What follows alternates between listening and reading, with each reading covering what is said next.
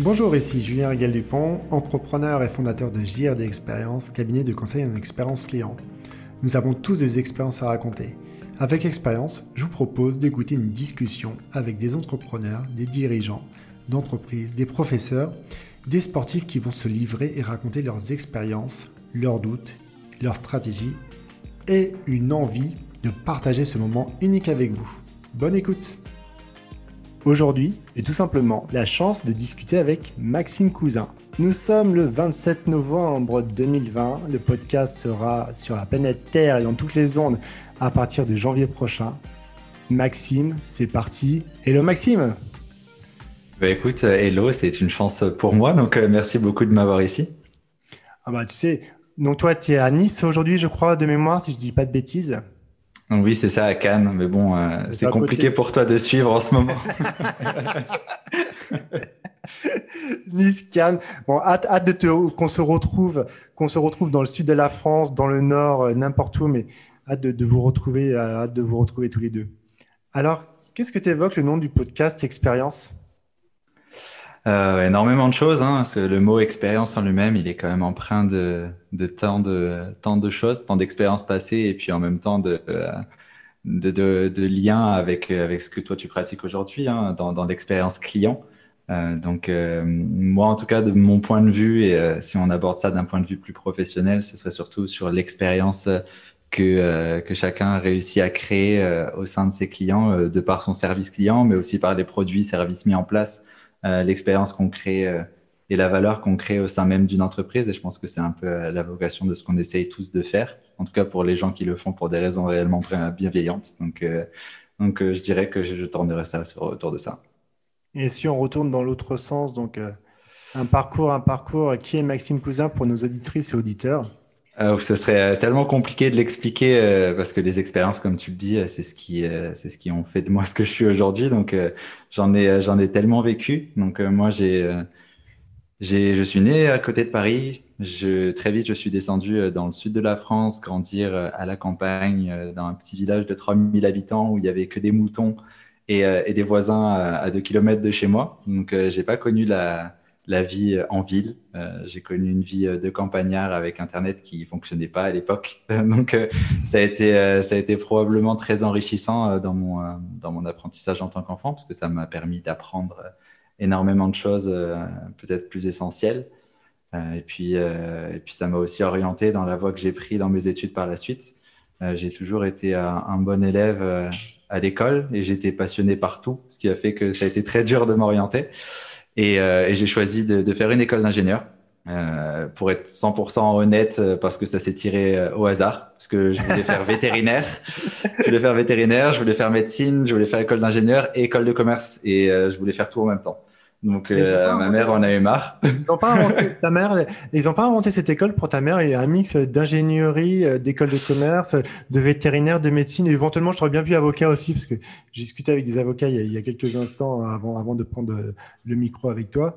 Ta maman, elle, aurait dû créer ça pour toi, mais elle t'a créé. Elle aurait dû, elle aurait dû le créer. Du coup, ce qu'elle a, ce qu'elle a créé comme système beaucoup plus simple, c'est euh, un vieux chapeau en paille avec des petits bouts de papier. Elle m'a dit pioche-en un, et puis, euh, et puis si tu le chopes et que t'as dans tes tripes, tu as envie de le faire, c'est que c'est la bonne chose. Et si quand tu le chopes, tu te rends compte que bah, en fait, tu as envie de faire quelque chose d'autre, c'est que bah, il faut que tu ailles vers ça. Et au final, je suis tombé sur euh, école d'ingénieur et ça tombait bien parce que c'était pas trop onéreux euh, comparé à des écoles de commerce.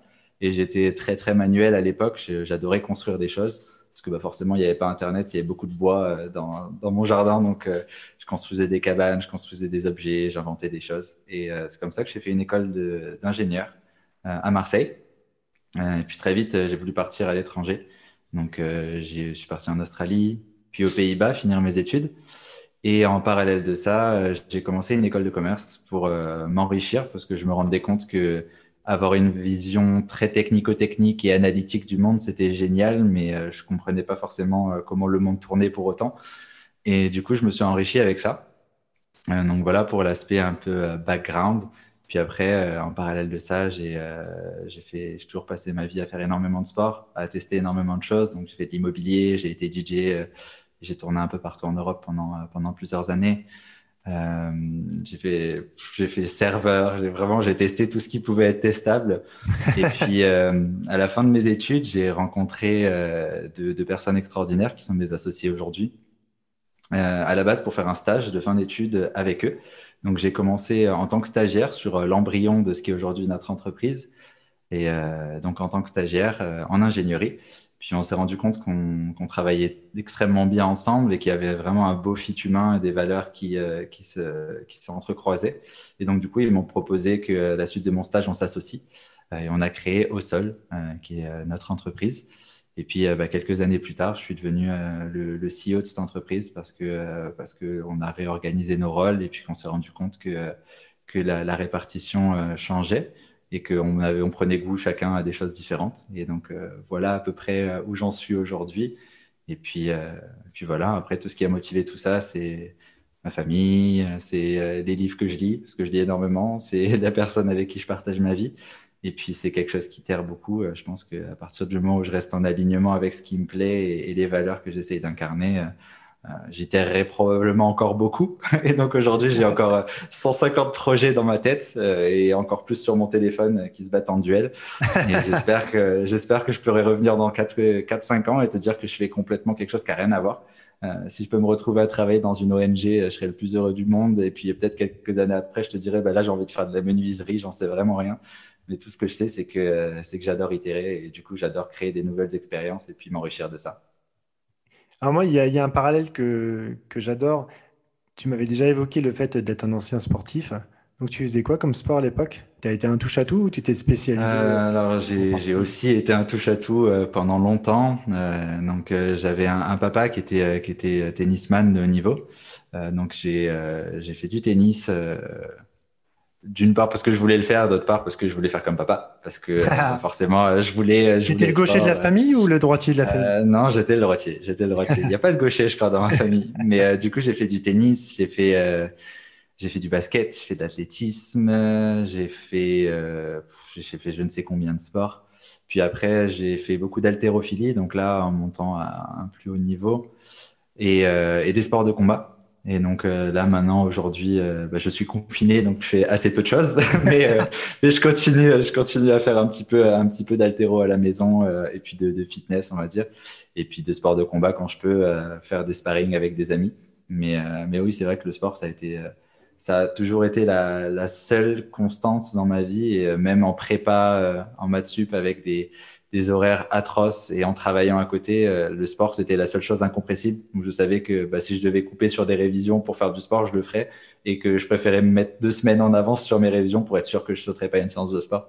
Donc ça a toujours été euh, vraiment omniprésent dans ma vie et et enfin je pense que ça m'a ça m'a appris beaucoup de choses aussi. Et là la preuve, le fait de pas pouvoir m'entraîner, je ou de moins bien pouvoir le faire, je deviens dingue. Donc, euh, je pense que c'est assez révélateur d'une forme d'addiction au sport, je pense c'est une super addiction. Si vous souhaitez écouter le, deuxième épisode, euh, j'avais eu la chance, euh, comme toi, euh, d'avoir Charlotte Girard-Fabre. Charlotte Girard-Fabre, c'est une ancienne olympienne, 2014-2018, hein. arbitre central de hockey sur glace, hein.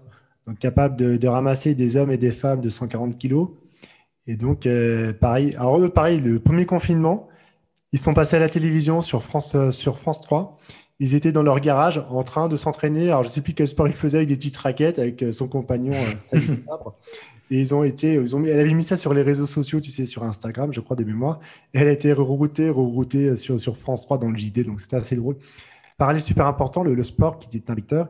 Tu as un parallèle aussi que j'ai entendu, euh, je, connais, je commence à connaître Alexia, j'ai eu la chance de, de, pouvoir, de pouvoir échanger un petit peu avec elle. Elle sera aussi prochainement dans, dans invitée dans ce podcast. Donc j'aurai un petit peu euh, Marc et Sophie ou, euh, euh, les amoureux, les amoureux transit et qui sont en transit qui va durer longtemps pour le coup, ce que, chose que j'espère pour vous. Alexia, pour une petite introduction, un petit briefing, tu m'avais parlé, elle est inspirante pour toi, cette personne? Ah ouais, moi, c'est ma, source d'inspiration numéro un en ce moment. c'est, c'est pas pour rien qu'elle partage ma vie et j'ai toujours été assez, assez complexe à m'entourer parce que j'adore les personnes qui, qui sont plutôt profondes et qui ont des valeurs qu'elles savent incarner. Donc, euh, donc ouais, Alexia, c'est avant tout une des personnes qui m'inspire le plus, euh, de par sa personne, de par sa, douceur, sa bonté, et, euh, et parce qu'elle fait aussi, elle est aussi entrepreneuse, elle a aussi des, des grands projets, et des projets qui sont pas seulement animés par du profit et de l'argent, mais surtout par des valeurs humaines. Donc, en tout cas, c'est ce qui, c'est ce qui m'a fait, c'est ce qui m'a fait tomber amoureux clairement quand je l'ai rencontré. Et c'est, c'est aussi aujourd'hui ce qui fait que qu'elle m'inspire, qu'elle m'inspire chaque jour. Donc, ouais, tout à fait. C'est une grosse source d'inspiration. Oui, puis de toute façon, quand on a trouvé son alter ego, c'est plus simple pour, euh, pour se lancer. Hein. Moi, je me suis lancé, euh, je venais juste de me marier. On allait avoir un enfant. ma, chère et tendre Floriane m'a dit euh, Mais t'es fou de te lancer. Bah, j'ai dit Oui, mais je me lance grâce à toi. Donc, à un moment donné, il faut savoir oser. Tu aurais une dernière expérience à nous raconter? À nos chères auditrices ah, il, y a, Tellement d'expériences. Je pense qu'il y, y, a trop d'expériences et puis il y a des expériences qui sont tellement enrichissantes sur différents plans. Je pense que la, la première qui me vient euh, à l'esprit, c'est la, la, conférence, le TED Talk que j'ai fait euh, en, en, février, tout simplement parce que parce que c'était vraiment une expérience euh, presque de vie, vraiment marquante, en tout cas dans les, les dernières que j'ai pu avoir, dans le sens où la plupart des gens ont énormément de temps pour préparer un TED Talk. Moi, ça s'est fait vraiment en deux semaines donc, euh, quand euh, j'ai eu la nouvelle que je, pourrais faire ça, enfin que j'aurais l'occasion de, pouvoir faire ça, qui était un rêve, j'étais au Mexique euh, en, vacances après le, CES de Las Vegas. Où je m'étais dit allez, je me prends un moment, un moment de, découverte seul, et donc je suis parti en vacances seul en road trip. Et, puis on m'a proposé ça. Je leur ai dit bah alors par contre, je me suis engagé envers moi-même que ce voyage-là, ce serait un voyage sans travail parce que ça faisait beaucoup trop d'années que j'avais pas eu de vraies vacances. Donc je leur ai dit, moi, je suis à 200% euh, motivé pour faire cette expérience avec vous. Mais par contre, euh, vous aurez rien avant deux semaines et ok, il restera deux semaines. Par contre, quand je rentre, je m'engage que à 100% de mon temps, je, je fais ça et ce sera bien fait, vous inquiétez pas. Et du coup, ils m'ont fait confiance et euh, ça a été un gros challenge à relever parce que forcément, comme tout le monde, la peur de se retrouver face au public. Là, on n'est pas jusqu'à face à 100 personnes ou 200 personnes dans la salle, on est face à potentiellement 18 millions de téléspectateurs en live. Euh, il y a toujours une, une notion euh, aussi de, de complexe de l'imposteur, forcément, se dire mais est-ce que je suis vraiment légitime à faire ça, à aller parler devant des gens, alors que pour la plupart, je suis juste un gamin euh, qui ont probablement bien plus d'expérience que moi dans plein de choses. Et, euh, et ça a été probablement l'expérience la plus enrichissante euh, que de ces dernières années, qui m'a appris énormément de choses sur moi et aussi sur comment parler en public, comment me retrouver face à des gens, comment gérer mon stress.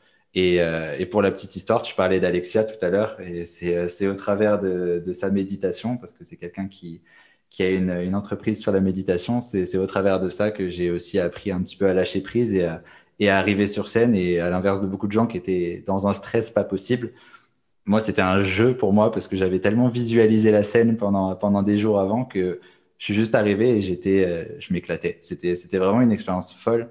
Et puis le fait de pouvoir rencontrer des gens après, discuter avec ces gens-là, ça a été euh, un enrichissement fou euh, avec des gens d'horizons tellement différents. Ça m'a vraiment donné l'occasion de, réfléchir et de, challenger plein de choses avec plein de personnes d'âge, d'horizons, de, backgrounds différents. Que vraiment une expérience que je, je recommande à tout le monde. Euh, et je pense que la, prise de parole en public, c'est c'est vraiment quelque chose qui, qui est formateur, qui est formateur euh, personnellement comme euh, professionnellement. Et si tu avais tu me parlais de livres tout à l'heure, est-ce que tu as une personne qui t'inspire en, en plus, bien sûr, d'Alexia, une personne, euh, ça peut être un politicien, un artiste, un écrivain ou totalement une, personne une personne dans ton entourage proche qui t'a transmis un petit peu des nouvelles clés aujourd'hui, je sais pas, dans les dernières semaines, où vu que tu as lancé au sol quand même avec deux, deux cofondateurs, donc c'est quand même quelque chose d'assez important. Quelle serait-elle ou qui serait-il qui sait Ou peut-être pas, c'est peut-être une personne immatérielle qui sait. Euh, oui, bah, quand tu me parles de livres, y a, enfin, je lis énormément, hein, il y a deux livres qui m'ont vraiment inspiré et qui ont probablement réorienté euh, une grosse part de ma vie. Il y a un premier livre euh, de Lewis Howes qui s'appelle The Mask of Masculinity, qui euh, parle globalement de, de l'image de l'homme dans notre société et des masques que euh, les hommes ont tendance à porter euh, dans des situations pour coller à une image de la société de l'homme parfait, etc. Donc le masque de l'athlète, de l'argent, du pouvoir, de plein d'autres choses. Et c'est vraiment un, un, livre très intéressant parce que au même titre que l'image de la femme est très faussée et on, on essaye de mettre les femmes derrière un, moule de ce qu'elles devraient être. Euh, en fait, la, chose existe aussi pour l'homme, le masculin. Un homme c'est fort, ça pleure pas, ça doit jamais flancher, euh, ça doit avoir du charisme, etc. Et en fin de compte, une énorme part des hommes qu'on peut retrouver euh, ne se complaisent pas nécessairement dans cette image et ça crée des souffrances, ça crée des traumas internes. Donc ça a vraiment été un livre qui a été révélateur et pour moi identifier certains masques que je pouvais porter ou que j'avais pu porter par le passé, mais aussi pour mieux décrypter les gens autour de moi et euh, peut-être mieux cerner des souffrances. Ça c'est le premier. Et le deuxième, c'est un auteur qui s'appelle Jay Shetty, qui est un ancien moine et il m'inspire beaucoup par sa plutôt sa mission de vie et ses valeurs. C'est quelqu'un qui est issu d'une famille indienne et comme euh, beaucoup d'Indiens qui ont quitté leur famille et leur pays, bah, globalement, il avait deux choix. C'est soit il devenait euh, banquier, médecin, euh, soit c'était un échec pour la famille. Et donc, du coup, bah, il a fait ses études, euh, grandes études en Angleterre pour devenir, il me semble que c'était banquier d'affaires.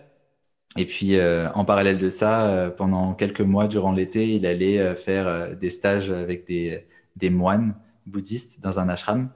Et mhm. il avait vraiment une, une, dualité entre cette vie très matérialiste, argent, profit, etc., et cette vie beaucoup plus euh, regard de haut euh, de, de, son expérience de moine. Puis en fait, le jour de sa, son, graduation day, il a décidé de pas aller chercher son diplôme et de partir euh, pour devenir moine.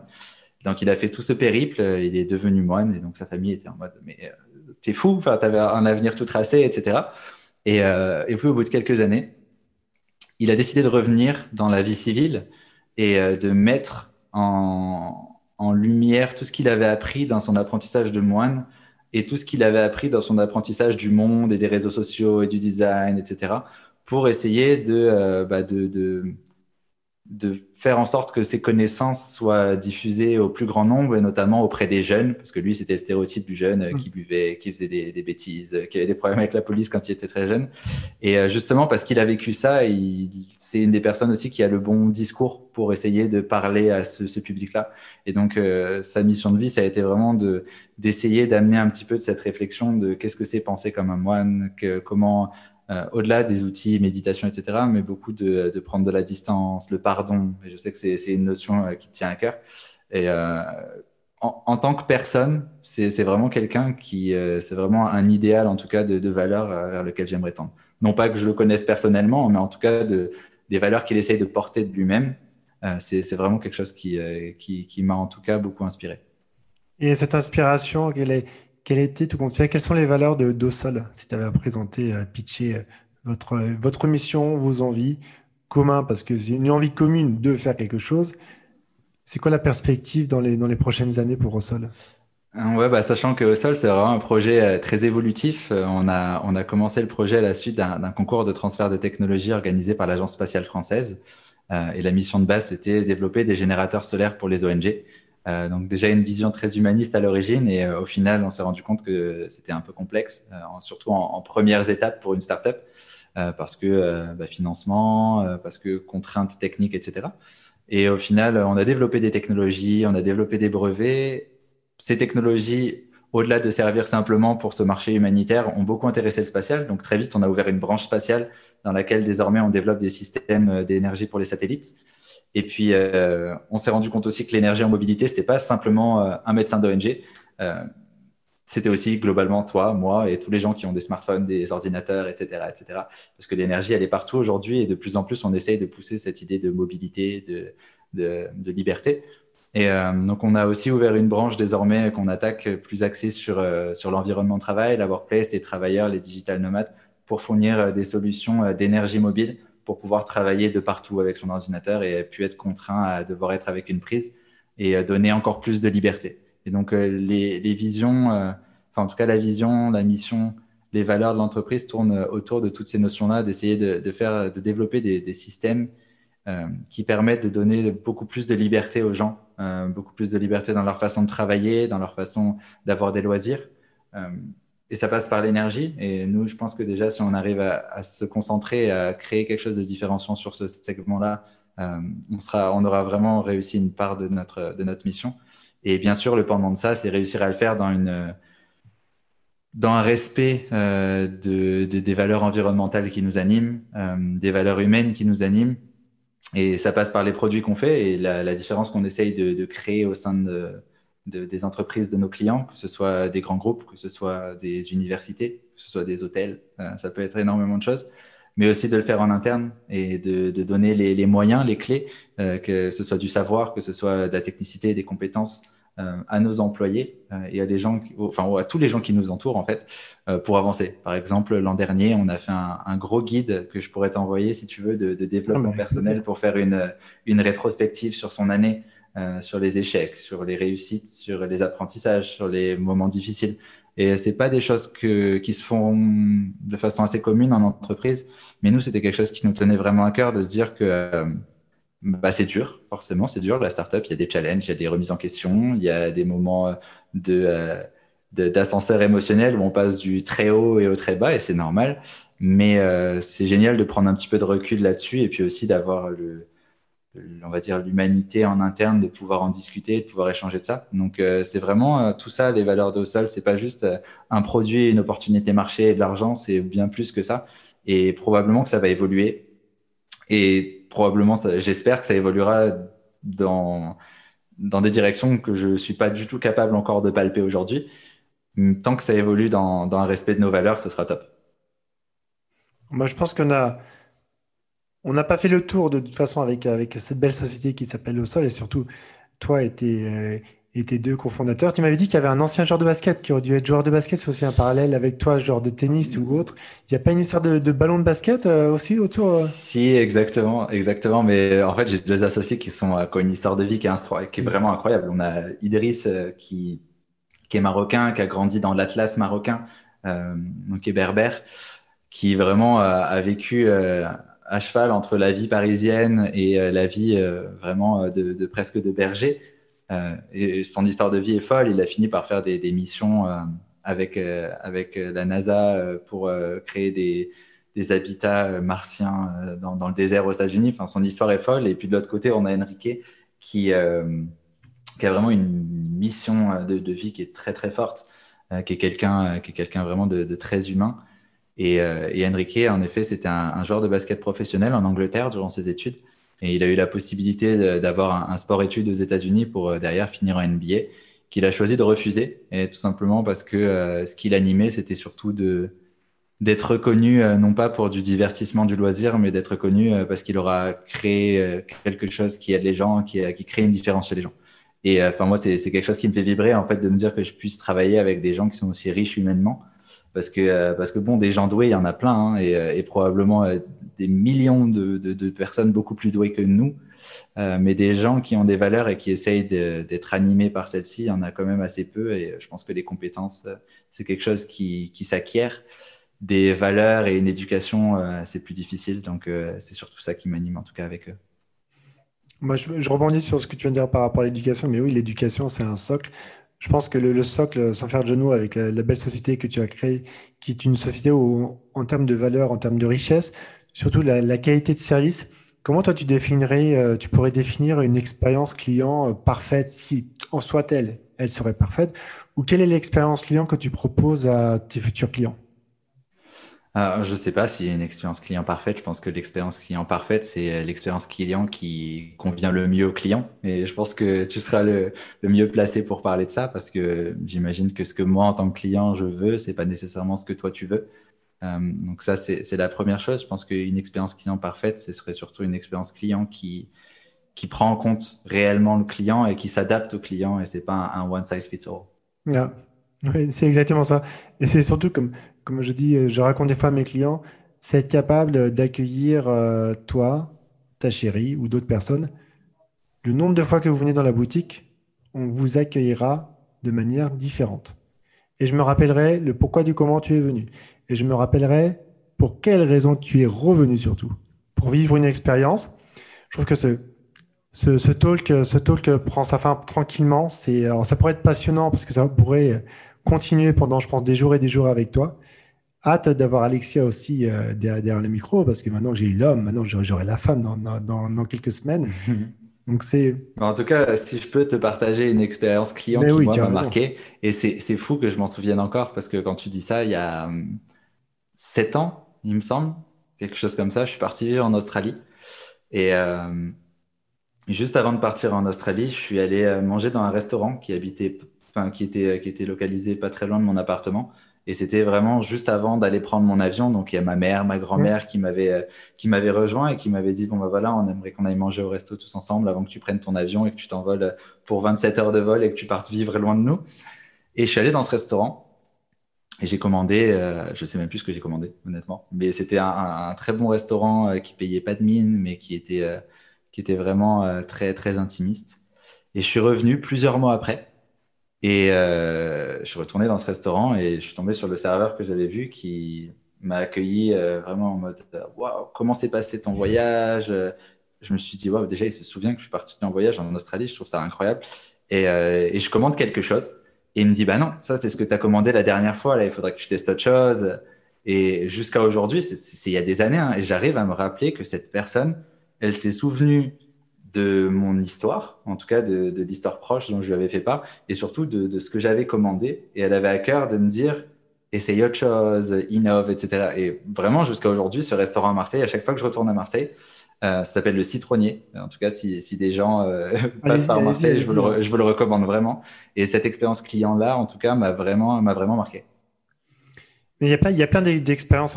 L'expérience de la nature de ce podcast, déjà, c'est d'avoir des personnes talentueuses, venant de tout horizon. Je veux dire, même si un jour je peux interviewer un martien ou une martienne, ça sera super sympathique. Ça me fera penser à Louis qui, qui a fait un plan, un plan d'une fusée, euh, la SpaceX, parce que bon, SpaceX, il disait c'était un petit peu démodé. Moi, sur blague à part. on n'est pas en question, mais sur ce, cette, cette talentueuse personne. En plus, je remercie encore Wojo aujourd'hui de m'avoir m'avoir prêté prêté euh, dire des locaux, surtout pour t'avoir de manière de manière. Euh, je continue à chaque fois de te, te rencontrer, donc hâte de retrouver. Moi, pareil, pour, pour, pour conclure, une expérience euh, client, il faut que je remercie euh, la, la CEO de la maison Guerlain, qui a une employée qui est au corner des nations, que si un jour vous passez donc à Paris, allez la voir, c'est Colline. Elle m'a fait vivre à tout niveau la plus belle expérience, émotionnellement parlant, de toute ma vie. Moi, j'aurais fêté mes, mes 4 ans. Ça, c'est Louis. Mais mon 40e anniversaire, quand vous écouterez ce podcast, je dois lui écrire une lettre particulièrement pour la remercier. Je, je l'ai rencontré par LinkedIn et je lui envoie un message euh, dès la semaine prochaine. Mais dans la bienveillance, dans l'empathie, dans la joie, dans l'émotion, je trouve que les entreprises aujourd'hui, elles doivent peut-être tourner autour de l'émotion, surtout en ce moment dans les, les conditions dans lesquelles on est amené à vivre. Mais bon, c'est une plaque tournante. Hein. La, vie est faite de, belles choses, de, moins bonnes choses. Mais quand on a de la chance de pouvoir avoir des personnes comme Maxime et son équipe au travers d'une dynamique relationnelle, émotionnellement parlant, pas que bien sûr, parce que c'est un produit, mais c'est un produit qui a quand même une émotion. Donc hâte de, te retrouver euh, enfin à Paris ou je ne sais où, ou même dans le sud de la France. Hein. Je te ramènerai, on ira, on ira driver ensemble, on ira en profondeur à 40 mètres du côté euh, du côté dentaire parce que j'ai envie de te, faire voir des, petits poissons, etc. Et, euh, Avec grand plaisir. Et puis, euh, bah, merci. Hein. Je, je recitais aujourd'hui mes, 5000 abonnés. Alors, ça fait genre le truc, oh, il a 5000 abonnés. Mais non, j'ai 5000 personnes qui me suivent depuis 2004. Donc, c'est une histoire. La qualité est très importante. La quantité est moindre. Mais quand tu m'as raconté cette histoire avec la personne qui t'avait reconnu, ça me rappelle tellement d'histoires dans le passé tellement les personnes qui te reconnaissent, mais il a compris la chose. Il peut te reconnaître dans 10 ans, dans 20 ans, dans 30 ans. Il te rappellera qu'il t'a rencontré. Gros merci. Je veux dire que euh, ne rien regretter, avoir que des opportunités en tant qu'entrepreneur de, de, faire ce si beau métier. Et si tu avais un petit mot euh, pour conclure euh, ce talk, ce podcast, je te laisse, je te laisse la main ou je te laisse le micro. De toute façon, tu es face à un micro. Donc. C'est parti. Ouais, bah, je suis face à un micro que je ne tiens pas dans ma main. mais, euh, mais, euh, mais, non, si j'avais un petit mot, bah, c'est juste euh, déjà un, énorme merci à tous les gens qui, qui ont pu m'aider sur ce parcours et qui continueront de m'aider parce que il y a une notion dans l'entrepreneuriat que je déteste, c'est les personnes qui ne jurent que par le je me suis fait tout seul. Alors personnellement, je ne serais rien sans tous les gens qui m'ont dit continue là-dedans, ça ce que tu fais c'est pas bon, iter, réfléchis à ça. Donc déjà, merci, euh, merci à tout ça, à tous les gens qui me challenge. Et puis surtout, bah, je, je veux juste envoyer un maximum d'énergie et de, de bonnes vibes à tous les gens qui écoutent. Et si ça peut euh, leur donner des idées, les inspirer ou autre, eh ben, j'en serai le plus heureux. Et c'est à peu près tout pour moi, honnêtement. Euh, c'est déjà bien assez. Merci beaucoup. Mais je t'en prie. Donc rendez-vous la semaine prochaine pour un nouvel épisode. Sachez que pareil, pour contribuer un petit peu au développement de ce podcast, un 5 étoiles ou déjà même un 6 étoiles sur 5 à Maxime sur toutes les plateformes, ça lui fera plaisir. Ça fera plaisir à ce podcast. Donc, grosso modo, ce podcast, je vous le cache pas, moi, c'est juste un plaisir de le faire. Donc, euh, le CPM, j'en ai strictement rien à faire. C'est juste avoir la chance d'avoir, de toucher, de rencontrer des personnes et qu'on passe ce moment unique.